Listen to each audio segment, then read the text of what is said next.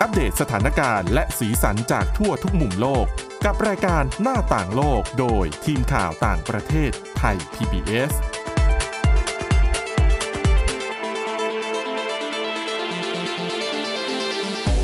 สวัสดีค่ะ ต้อนรับคุณผู้ฟังเข้าสู่รายการหน้าต่างโลกนะคะ ชวนมาอัปเดตเรื่องราวทั้งสถานการณ์และสีสันจากทั่วทุกมุมโลก กับทีมข่าวต่างประเทศไทย PBS เหมือนกัน เหมือนเดิมเช่นเคยนะคะ ติดตามกันได้ทุกที่ทุกเวลาผ่านพอดแคสต์หน้าต่างโลก หรือว่าไปที่ www.thaipbspodcast.com นะคะ วันนี้อยู่กับคุณจารุพรโอภาสรัฐและดิฉันวินิษฐาจิตกรีค่ะ สวัสดีค่ะ มีเรื่องราวน่าสนใจมาฝากกันเช่นเคยนะคะ ไม่ว่าจะเป็นเรื่องราวที่เอาใจคนรักสัตว อืม สัตว์มีบ้านแล้วสัตว์จรต่างๆนานาเราก็มีมาฝากกันวันนี้ แต่ว่าแน่นอนว่าก่อนที่เราจะไปเรื่องเบาๆเนี่ย อืม มีเรื่องที่อาจจะจริงจังหน่อย ค่ะ มาให้ฟังกันก่อน เพราะว่าหลายคนอาจจะสนใจนะสำหรับเรื่องการไปเรียนต่อในต่างประเทศแล้ว อืม เป้าหมายจุดหมายหนึ่งที่หลาย ๆ คนให้ความสนใจก็คือแคนาดา เพราะว่าบางทีอ่ะบางคนก็มองไปเกินกว่าแค่ไปเรียนด้วย เพราะว่า อืม เหมือนที่นี่เขาค่อนข้างจะโอเพนเนาะแบบ ค่ะ เปิดรับชาวต่างชาติ ให้เข้าไปพำนักอยู่เยอะด้วย แต่ว่าตอนนี้มีมีเหมือนมีเปลี่ยนกฎใช่ไหมคะ ใช่ค่ะ ต้องบอกว่ากฎนี้จะทำให้ใครหลาย ๆ คนที่เล็งว่าจะไปศึกษาต่อที่แคนาดาอาจจะใจแป้วกันไป เพราะว่าในปีนี้ทางด้านของรัฐมนตรีว่าการกระทรวงด้านที่เขาเกี่ยวกับการตรวจคนเข้าเมืองเขาออกมาประกาศนะคะว่า ปีนี้รัฐบาลแคนาดาเนี่ยจะเตรียมที่จะมีการจำกัดใบอนุญาตนักศึกษา ชาวต่างชาติ เหลือแค่หนึ่งในสามจากจำนวนที่เปิดรับเมื่อปีที่แล้ว ก็ถือว่าเป็นจำนวนที่ค่อนข้างเยอะอยู่เหมือนกันนะคะ อืม ซึ่งเขาบอกว่าคือเหมือนการเตรียมจำกัดอันนี้เนี่ย แน่นอนก็อย่างที่บอกไปเหลือหนึ่งในสามของปีที่แล้วเนาะซึ่งถ้าเปรียบเทียบเป็นเปอร์เซ็นต์เนี่ยเขาบอกว่าลดลงมาจากปีที่แล้วถึง 35%เลย ค่ะ คือภายใต้มาตรการนี้เขาบอกว่า คาดว่าในปีนี้เนี่ยน่าจะมีนักศึกษาชาวต่างชาติที่ได้รับใบอนุญาต ให้เข้าไปศึกษาต่อในแคนาดาเหลือแค่ประมาณ 364,000 คน ส่วนอันนี้คือมาตรการในปีนี้เนาะลดลงมาจากปีที่แล้วเนี่ยก็คือเหลือแค่หนึ่งในสาม ค่ะ และถ้าถามว่าปีที่แล้ว 2023 ปีนี้ 2024 ลดลงมาถึง 1 ใน 3 แล้วอะแล้วปีหน้าจะเป็นยังไง อืม เขาบอกว่าปีหน้ายังไม่รู้ อ่ะ เพราะว่าต้องรอดู เขาเรียกว่าผลลัพธ์ของปีนี้ก่อน อ๋อ สักช่วงสิ้นปีนี้นะถึงจะรู้กัน หลายๆ คนบอกโห อุตสาห์เล็งเตรียมไว้ตั้งนาน ก็ต้องรอดูกันต่อไปนะคะ ถามว่าทำไมต้องทำเขาบอกว่าหนึ่งในเป้าหมายของการออกมาจำกัดพวกใบอนุญาตการศึกษาครั้งนี้เนี่ย ก็เพื่อเหมือนเป็นการบรรเทาความต้องการที่อยู่อาศัย แล้วก็พวกบริการทางสังคมต่าง ๆ ในแคนาดาที่ตอนนี้เนี่ยมันเพิ่มสูงขึ้น ท่ามกลางเขาบอกว่าจำนวนนักศึกษาชาวต่างชาติที่เพิ่มขึ้น เป็น 3 เท่าจากเมื่อ 10 ปีที่แล้วเลยนะคะ อืม แต่อย่างที่บอกไปว่าด้วยความที่เขาไม่ได้เคาะเป็นแบบเป็นมาตรการถาวร คือมาตรการนี้ยังเป็นแค่แบบมาตรการชั่วคราวนะคะ ค่ะ อย่างที่บอกต้องรอดูผลลัพธ์ว่า การออกมาจำกัดแบบนี้จะส่งผลดี หรือไม่ดียังไงต่อแคนาดา แล้วเดี๋ยวค่อยมาว่ากันใหม่ว่าจะเคาะถาวรเลยไหม หรือว่าพิจารณากันเป็นรายๆปีไปนะคะ ซึ่งนอกจากนี้เขาบอกว่าการปรับลดจำนวนในครั้งนี้ยังมีจุดมุ่งหมายก็คือ เพื่อเป็นการเหมือนปรับปรุง ความสมบูรณ์ของโครงการรวมไปถึง รักษาระดับการพำนักชั่วคราวในแคนาดาด้วย โดยมาตรการนี้ต้องบอกก่อนว่าไม่ใช่นักเรียนนักศึกษาชาวต่างชาติทุกคนที่จะโดน เขาบอกว่ามาตรการนี้จะไม่มีผลบังคับใช้กับนักศึกษาระดับปริญญาโท ปริญญาเอก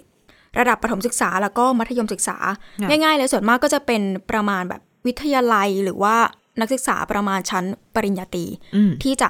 อยู่ภายใต้เกณฑ์การควบคุมนี้นะคะ ค่ะ โดยทางด้านรัฐมนตรีเขาก็บอกว่ารัฐบาลแคนาดาเนี่ย นอกจากจะมีเรื่องในการจำกัดสิทธิ์ของนักศึกษาชาวต่างชาติในการเข้าไปเรียนแล้วเนี่ย ยังจะมีการจำกัดสิทธิ์ของนักศึกษาชาวต่างชาติ ในการได้รับใบอนุญาตทำงานด้วย อย่างที่คุณวิธิฐาพูดไปหลายๆ คนไม่ใช่ไปเรียนอย่างเดียวไง อืม บางคนอาจจะแบบฟีลเหมือน work and travel เนาะ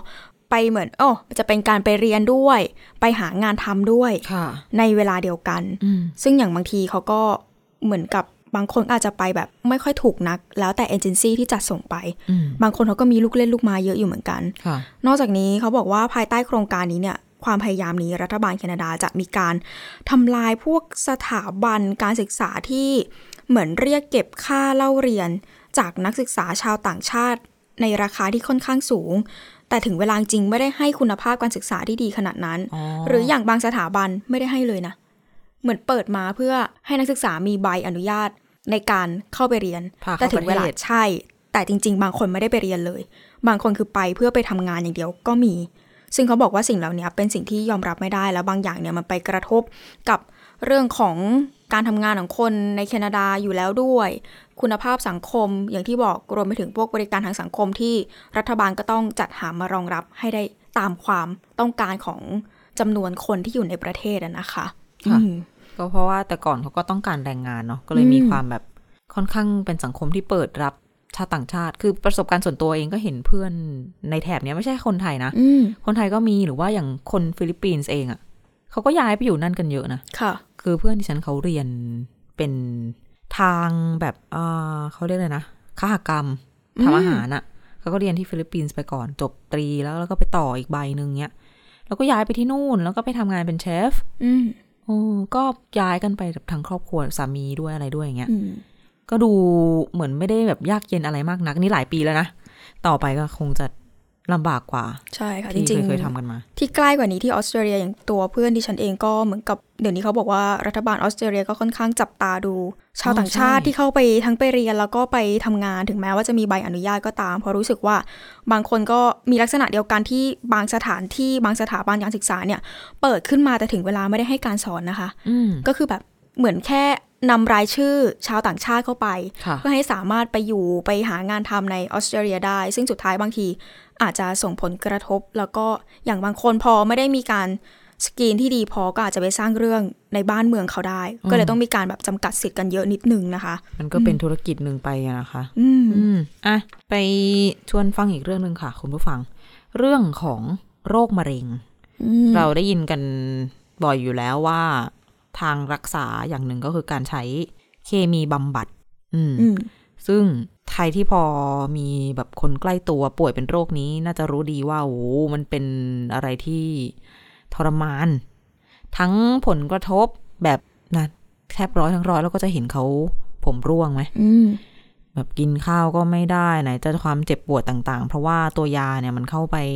ทำลายเซลล์มะเร็ง แล้วมันไม่ได้ทำลายแค่เซลล์มะเร็ง มันทำลายเซลล์อื่นในร่างกายเราด้วย เพื่อที่จะฆ่าเซลล์มะเร็ง อืม เพื่อให้เรามีชีวิตรอดต่อไปจากมะเร็ง ทีนี้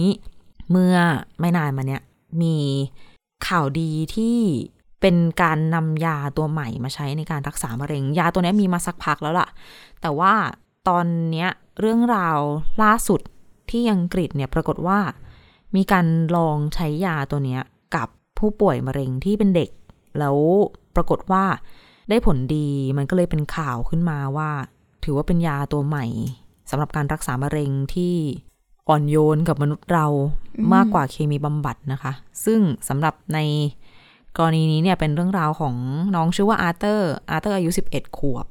เป็นหนึ่งในเด็กคนแรก ๆ เลยแหละ ที่ได้ทดลองเจ้ายาตัวนี้ ยาตัวนี้ชื่อว่าลีนาทูโมแมปนะคะ ค่ะ ทดลองรักษาที่ Great Ormond Street Hospital โรงพยาบาลที่ลอนดอน น้องอาร์เตอร์เนี่ยเป็นมะเร็งเม็ดเลือดชนิดหนึ่ง ชื่อว่ามะเร็งเม็ดเลือดขาวเฉียบพลันชนิดลิมฟอยด์มันคือลูคีเมียชนิดหนึ่ง แต่ว่ามันแบบมันมีแบ่งแยกย่อย อืม ลึกลงไปอีก ซึ่งจริงก่อนหน้าเนี้ย น้องเคยความสิบเอ็ดขวบนะอย่าลืม ตัวเท่านั้น กับร่างกายที่ยังโตไม่เต็มที่ความเป็นเด็กความเป็นอะไรอวัยวะยังไม่เต็มร้อย เคยแบบพอตรวจเจอมะเร็ง ก็ที่บ้านก็ลองให้รักษาด้วยเคมีบำบัดแล้ว ให้คีโมไปแล้ว ปรากฏว่าคีโมมันก็ไม่ได้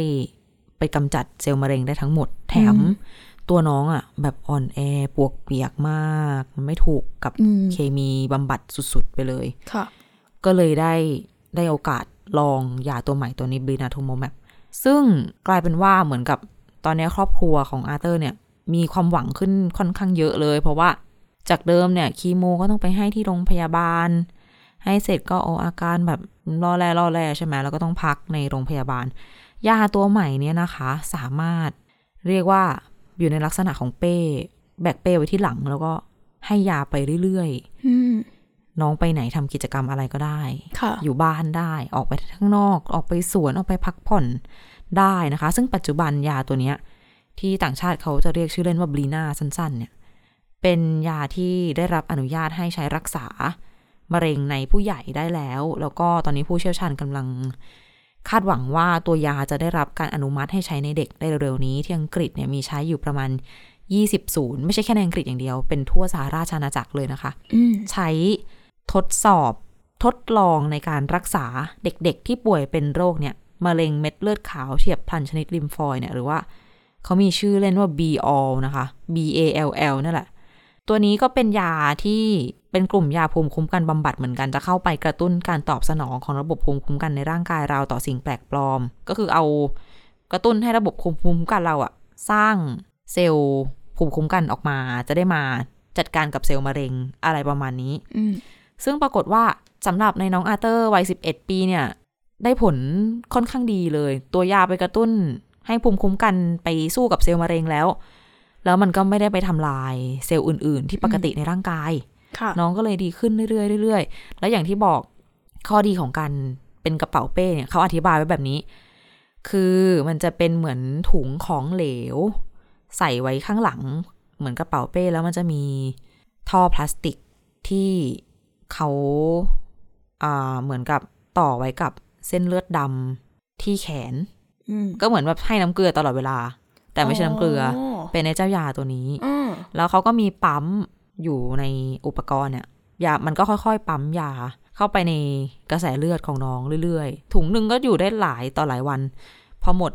เซตหนึ่งเขาก็เข้าไปที่โรงพยาบาลแล้วก็ไปเปลี่ยนอุปกรณ์ เปลี่ยนเสร็จเขาก็ออกมาไม่ต้องนอนโรงพยาบาล เออ เพราะมันไม่ได้เอฟเฟกต์แรงเหมือนคีโมใช่ไหม ใช่ค่ะ เขาก็ไม่ได้อ่อนปวกเปียกต้องดูแลการรักษาอะไรเป็นพิเศษก็ออกมา ก็กลับมาอยู่ที่บ้านได้ออกไปเล่นสนามเด็กเล่นได้ เด็กก็แบบนอกจากร่างกายจะไม่เสียหาย สุดอืม อ่า แล้วก็จิตใจอ่ะ ก็ดีด้วย เหมือนได้ใช้ชีวิตแบบเด็ก ๆ ตามปกติอีกครั้งนะ ใช่ คะ เขาแบบคือถ้าให้คีโมอย่างเงี้ย น้องเขาก็เปรียบเทียบว่าก่อนนี้ตอนให้คีโมก็คือ ให้เสร็จปุ๊บคือหมดเรี่ยวหมดแรงทำอะไรไม่ได้เลย อืม เออจะไปลงไปเล่นอะไรไม่ต้องคิดเลยนะคะ นั่นแหละ มันก็เลยเป็นเหมือนข่าวดีสำหรับการรักษามะเร็งที่เกิดขึ้นเหมือนกันสำหรับตัวอย่างของอาร์เตอร์เนี่ย กลายเป็นว่าตอนนี้ก่อนหน้านี้ตอนที่ยังรับยาอยู่อาร์เตอร์ก็กลับไปโรงพยาบาลทุกๆ 4 วัน อืม คุณหมอก็จะได้เติมไอ้เจ้ายาตัวนี้ให้ แล้วก็ช่วงปลายเดือนเมษายน ปีที่แล้ว เขาก็ผ่าตัดเอาพวกสายที่เชื่อมกับเอ่อเส้นเลือดในแขนเนี่ย อืม ออกแล้วเหมือนกับว่าผู้เชี่ยวชาญประเมินว่ายาตัวเนี้ยน่าจะมาแทนที่การใช้คีโมได้สักเกือบเกือบแปดสิบเปอร์เซ็นเลย โห อ๋อแล้วเด็กๆ ในอังกฤษในสหราชอาณาจักรเนี่ยเป็นมะเร็งเม็ดเลือดขาวชนิดรุนแรงเหมือนที่อาร์เธอร์เป็นอะ่ะ เขาบอกว่าปีหนึ่งตรวจเจอประมาณ 450 คน เยอะนะคะ ก็ไม่น้อยนะคะ อืม นี่ยังไม่นับแบบชนิดอื่นๆอีก ใช่ นะ เพราะลูคีเมียมันมีย่อยๆ ไปอีกเยอะแยะเลย ก็เหมือนกับเป็นความหวังนะสำหรับนี่ฉันว่าไม่ใช่แค่ของเด็กหรอกผู้ใหญ่ก็มีแล้วนี่ ใช่ ถ้ามันมีทางเลือกที่มันแบบไม่ทำร้ายร่างกายมากเท่ากับที่คีโมเป็นก็น่าดีใจแล้วก็น่าสนใจด้วย สุดท้ายเขาบอกว่าอีกอย่างหนึ่งสำหรับคนที่ป่วยเป็นโรคมะเร็งเนี่ยก็คือเรื่องของกำลังใจด้วยเนาะ อืม ถ้าเกิดได้ใช้ชีวิตตามปกติได้ไม่ต้องมาพะวงหรือว่าแบบรักษาไปด้วยเจ็บตัวไปด้วยก็น่าจะทำให้พวกเขามีกำลังใจ แล้วก็ ใช่ น่าจะฟื้นตัวได้เร็วขึ้นนะคะ แล้วสำหรับอาร์เตอร์ตอนนี้มะเร็งหายแล้วนะคะ อืม แน่ข่าวดี ค่ะ อ่ะอีกเรื่องหนึ่งไปเป็นข่าวดี เอ้ยดีไหมไม่แน่ใจ กับเรื่องของแมว เออ หวังให้ ที่รั ดี สเซียเหมือน ค่ะ อาจจะดีก็ได้ อาจจะดี เป็นยังไง ให้คุณจารุพรเล่าดีกว่า คือต้องบอกก่อนว่า เรื่องนี้เนี่ยเกิดขึ้นที่ร้านขายของชำแห่งหนึ่งนะคะ ในเมืองเชเรโนกราสในภูมิภาคคาลินินกราดของรัสเซีย คือที่ร้านขายของชำแห่งนี้ต้องบอกว่าเขาก็จะมีพนักงานเนาะเป็นคนปกตินั่นแหละ อืม กับอีกหนึ่งตัว นะ เขาบอกว่าเป็นสมาชิกกิตติมศักดิ์ของร้านนี้ อ๋อ เป็นเจ้าแมวค่ะ ชื่อว่าเซอร์เก้เซอร์เก้ต้องบอกว่าไม่ใช่ชื่อแบบดั้งเดิมของเขานะคะ ค่ะ ต้องเล่าประวัติแมวตัวนี้ก่อนก็คือ เริ่มแรกเนี่ย สักสามปีที่แล้ว ร้านขายของชำแห่งนี้เขาจะเห็นเจ้าเซอร์เก้เนี่ย ชอบมาแวะเวียนอยู่ที่หน้าร้านบ่อยๆ แวะๆไปไปมามาๆไปไปมามาๆคือตอนนั้นสามปีที่แล้วเซอร์เก้เนี่ยยังมีเจ้าของอยู่ เป็นเหมือนหญิงชราคนหนึ่ง อืม เอางี้ดีกว่า แรก ๆก็มาแวบๆ แล้วก็ไป แวบๆ แล้วก็ไป แต่พอเหมือนเจ้าของน้องเสียไปเนี่ย สุดท้ายน้องก็จะมาแล้วก็ทิ้งช่วงหน้าร้านนานหน่อย แล้วก็ค่อยไป มานานหน่อยแล้วก็ค่อยไปอยู่อย่างนี้ ตกเหยื่ สัก อ พักหนึ่งใช่ฟิลเหมือนน้องเองก็ไม่มีบ้านแล้วด้วยแหละ อื ก็เลยไม่รู้จะไปที่ไหน นานวันเข้า พนักงานในร้านเขาก็แน่นอน เจอแขกกิติมศักดิ์มาหน้าร้าน เนาะ ก็เลยมีการให้อาหารบ้าง ให้ไปให้มาก็เริ่มตกแล้วล่ะ โดนตกเรียบร้อย อืม ก็เลยสุดท้ายก็หยิบเจ้าเซอร์เก้ มาไว้ในร้านนะคะ กลายเป็นหนึ่งในสมาชิกกิตติมศักดิ์อยู่ไปอยู่มาเนี่ย ก็อย่างที่บอกไปอยู่มาสามปีแล้ว จริงๆ เจ้าเซอร์เก้อย่างที่บอกเขาเคยมีเจ้าของ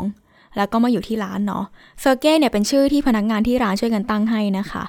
เขาบอกว่าเป็นเพราะว่าเจ้าเซอร์เก้เนี่ยเป็นขนสีเทา แล้วก็มีตาเหมือนคน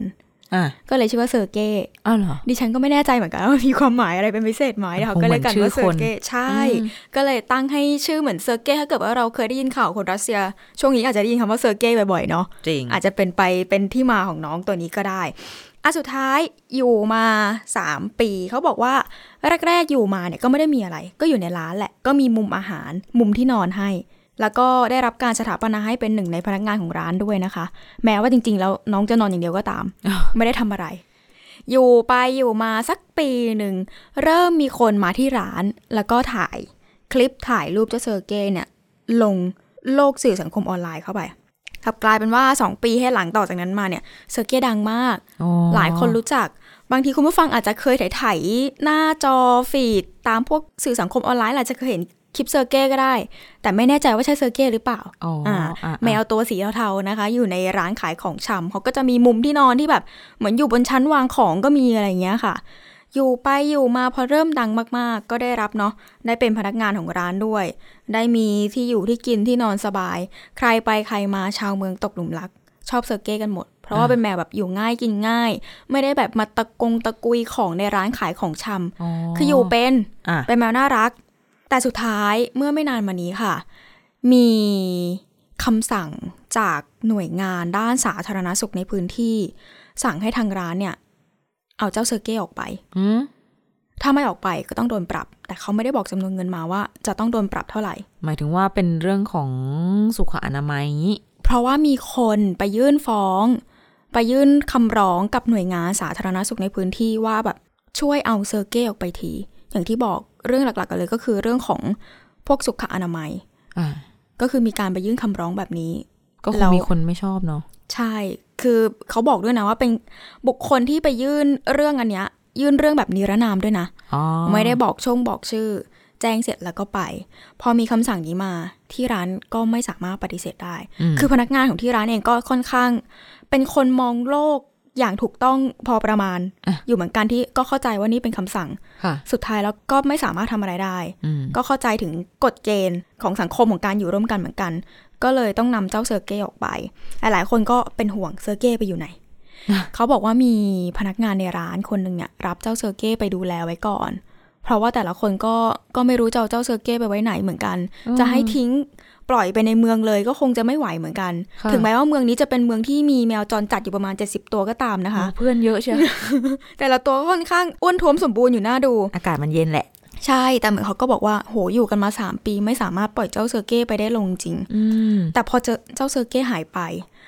ลูกค้าที่เคยมาแวะเวียน บางคนก็มาซื้อของจริง บางคนก็มาหาแค่เซอร์เก้อะนะคะ มาเล่นกับแมว ชายก็รู้สึก อ้าว พนักงานของร้านหายไปไหนหนึ่งตั พี ว อาร้านหายไป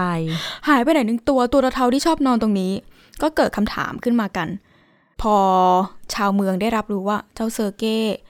ถูกไล่ออกไปแล้ว อ่า ก็เลยต้องเหมือนเขาเรียกว่า ร่วมแรงร่วมใจกันในชุมชน ค่ะ มาที่ร้านค่ะ แล้วก็มาลงชื่อกัน มาลงลายเซ็น อืม เพื่อรวบรวมเป็นคำร้อง ยื่นไปให้หน่วยงานในพื้นที่ได้รับรู้ว่า มันมีเหตุที่มาที่ไปนะ ต้องการให้เซอร์เก้กลับมาจริง ค่ะ ๆ คือจริง ๆ อย่างที่บอกว่าเซอร์เก้เขาจะมีที่นอนอยู่ในร้านเนาะระหว่างที่เซอร์เก้หายไปอ่ะที่ร้านก็น่ารักมากค่ะ เอาป้ายมาติดด้วยว่าเซอร์เก้หายไปไหน เหมือนมีการบอกเหตุผลด้วยว่าเซอร์เก้หายไปไหน ให้คนที่มาแล้วงงว่าเซอร์เก้หายไปไหนได้รับรู้ว่าหายไปเพราะอะไร อืม นอกจากคนในเมืองแล้วเขาบอกว่ายังมีชาวรัสเซียในเมืองอื่น ๆ ที่อย่างที่บอกว่าน้องดังมากๆ ในโลกออนไลน์ อ่ะ ที่รับรู้ว่าอ้าวเซอร์เก้โดนไล่ออก อ้าว เขาก็เลยโทรมาหาที่ร้าน ค่ะ ถามว่าเกิดอะไรขึ้น ที่ร้านก็จะเล่าไปสุดท้ายเกิดเป็นเหมือนแคมเปญในโลกออนไลน์ อ๋อ ให้ชาวรัสเซียที่อยู่ที่อื่น ๆ ที่ไม่สามารถมาช่วยกันลงลายเซ็นที่หน้าร้านได้เนี่ย ลงชื่อทางออนไลน์กันแทน เขาบอกว่าตอนนี้มีอยู่ประมาณมากกว่า 6,000 คนแล้วนะคะ แค่เฉพาะในออนไลน์นะ ค่ะ ที่มาลงชื่อให้น้อง เพราะว่าอยากให้น้องได้กลับมาทำงานที่ร้านค่ะ โอ้เรียกว่าเป็นขวัญใจมหาชนอย่างแท้จริง ใช่ ก็จริง ๆ จะไปว่าคนที่ร้องเรียนก็ไม่ได้ซะทีเดียว อืม แต่ดิฉันก็สงสัยเหมือนกันเขาขายอาหารด้วยใช่ไหมใน คือ ร้าน ใช่เป็นร้านขายของชำที่ก็มีแบบเหมือนทั้งของกินของใช้ เขาก็คงแบบไม่ชอบขน อืม แมวอะไรอย่างนี้ไหมสก เป็นไป รก ได้ นู่ เป็นไปได้ นั่ อืมแต่บางคนก็จะมองว่าทุกอย่างมันอยู่ในแพ็กเกจแล้วอาจจะไม่ได้กังวลอะไรมาก ไม่ได้แบบไม่ได้ ใช่ เซอร์เก้ไม่อยู่ในครัว ใช่แล้วเซอร์เก้ก็มีที่มีทางของตัวเอง อืม อืม ก็แล้วแต่มุมมองคนเนาะ เออคนไม่ชอบก็ไม่ชอบแหละ อืม นานาจิตตังนะคะ แต่ก็อ่ะก็ลุ้นไปกับเซอร์เก้นะจะ ค่ เป็นแมวจร หรือจะเป็นแมวร้านขายของได้ต่อไป หวังให้เซอร์เก้ได้กลับมาทำงานที่ร้านนะคะ อืมนะแต่กฎก็เป็นกฎแล้วค่ะ ค่ะ เอ๊ะมีเรื่องสุนัขมาฝากกันบ้าง อันนี้เป็นการตั้งคำถาม อันนี้คนละเรื่องคนละแนวกับเซอร์เก้เลยนี่เป็น อืม โบบี้ อืม ข่าวของโบบี้นี่ถ้ายังจำกันได้ประมาณปีที่แล้ว เขาเป็นเจ้าของสถิติโลกนะนัมเบอร์วันเลยนะคะ ค่ะ สุนัขที่ ขอใช้คำนี้ แก่ที่สุด อ๋อ คือแก่เลยเป็นสุนัขที่อายุ ตอนที่ Guinness World Record ลงบันทึกไปเนี่ยโบบี้อายุ 31 ปี ของ แก่กว่าบางคนอีก แก่ ของ ก สุนั ว่า ขกันนะคะ สามสิบเอ็ดใช่ โอ้โห อายุ 31 ปี 165 วันนะคะ คุณผู้ฟังบางคนบอกว่าเอ้ยอายุมากกว่าฉันอีก ใช่ ก็เลยเป็นสุนัขที่ทำลายสถิติเดิมที่มีมาตั้งแต่นู่น ปี 1939 เกือบร้อยปีโบบี้เนี่ยเล่าย้อนก่อน เขาเป็นสุนัขพันธุ์ราเฟโรดูอาเลนเทโจเป็นสุนัขที่เดิมที เขาใช้เป็นสุนัขต้อนแกะนะแล้วสายพันธุ์เนี่ยปกติก็อายุ 12-14 ปีก็ก็หรูแล้วสำหรับสุนัข ใช่ เพราะว่าคูณเท่าไหร่คูณ7คูณ8ปีใช่ไหม คุณเจ็ดประมาณ อ่า เจ็ เทีย ด บกับมนุษย์ก็แก่มาก ๆ เลยล่ะ อืม ทีนี้ ตอนนั้นก็เป็นข่าวดังเนาะแต่ว่าผ่านไปไม่นานโบบี้ก็ตายไปแล้วล่ะ แต่ว่าเพิ่งจะต้นต้นๆเดือนกลางๆ เดือนที่ผ่านมานี่เอง ปรากฏว่าโบบี้นี่เป็นข่าวมาอีกรอบหนึ่ง เพราะว่าสุนัขตัวนี้อยู่ที่โปรตุเกสนะคะ อืม ตำแหน่งของเขาเนี่ยที่บอกว่าเป็นเจ้าของสถิติโลกเนี่ยโดนเอาไปแขวนไว้ คือระงับตำแหน่งนี้ก่อนนะกินเนส อ้าว เวิลด์เรคคอร์ดบอกว่าขอสอบสวนก่อนไม่แน่ใจเลยว่า นี่โบบี้แก่ที่สุดในโลกจริง ๆ หรือเปล่า หรือว่าอืมมันมีอะไรยังไง เหมือนจะมี ตื้นลึก เจ้า หนาบางใด เจ้าสถิติใหม่หรือว่า ๆ ไม่ได้มีเจ้าสถิติใหม่เหมือนเขาแบบอารมณ์รวมเลยคือเหมือนเขาไม่เชื่อ อืม ว่าโบบี้อายุ 31 ปีจริง ๆ แล้วก็ เดี๋ยวขอ Guinness World Record เนี่ยบอกว่าเดี๋ยวขอตรวจสอบก่อนว่า อ่า หลักฐานที่จะยืนยันว่าโบบี้เนี่ย อายุ 30 กว่าปีเนี่ย มีอะไรบ้างต้องไป อืม ย้อนดูในเอกสารที่ยื่นขอสถิติโลกเข้ามา ก็เลยขอระงงับทั้งเรื่องของการส่งชื่อผู้ท้าชิงรายใหม่ อืม ที่จะเข้ามาชิงตำแหน่งสุนัขที่อายุมากที่สุดในโลก แล้วก็ระงับเรื่องของการการันตี การเป็นเจ้าของสถิติโลกของโบบีด้วย อืม ซึ่งเจ้าของคือคุณเลเนลกอสตาเนี่ยบอกว่าเขาเหมือนกับเขาเดาว่าพวกบริษัทอาหารสัตว์ทั้งหลายอาจจะไม่พอใจ เพราะเขาเคยให้สัมภาษณ์เอาไว้ว่าโบบี้อายุขนาดเนี้ยกินแต่อาหารคนนะจ๊ะ โอ้ มันจะขัดกับที่เราคนเลี้ยงสัตว์ทั้งหลาย รู้กันว่าสัตว์อยากกินอาหารคน ต้องกินอาหารสำหรับสัตว์เท่านั้น ใช่ มันเค็มหรือมันอะไรมันไม่ดี เดี๋ยวเขาจะตายวายนู่นนี่นั่น แต่ว่าเจ้าของโบบี้อ่ะให้แต่แค่กินแต่อาหารคนมาตลอด โอ้ เจ้าของเองเขาก็เลยบอกว่า โอ้นี่ฉันโดนโจมตี โดยพวกบริษัทผู้ผลิตอาหารสัตว์พวกเนี้ยมาแบบทำให้ถูกคอรหาทำให้มีข้อกังขา อืม เออ ก็ยังไม่มีใครรู้นะ ค่ะ ว่าข้อเท็จจริงทั้งหมดเป็นอะไร เอามาเล่าให้ฟังกันคุณผู้ฟัง ไว้ไว้สักวันหนึ่งกินเนอร์สเวิลด์เรคคอร์ดเขาเคาะออกมาแล้วพิสูจน์ได้ไม่ได้ยังไง เดี๋ยว จะมาบอกอีกทีนึงว่าสรุปแล้วโบบี้นี่แก่ที่สุดในโลกจริงไหม ค่ะ นะคะ เออ นะและนี่คือเรื่องราวของหน้าต่างโลกที่นำมาฝากกันวันนี้คุณผู้ฟัง ติดตามฟังกันได้เช่นเคยผ่านแอปพลิเคชันพอดแคสต์ต่างๆ ค้นหาคำว่าหน้าต่างโลก หรือ www.thaipbspodcast.com นะคะ เราสองคนและทีมงานลาไปก่อน สวัสดีค่ะ สวัสดีค่ะ Thai PBS podcast. View the world via the voice.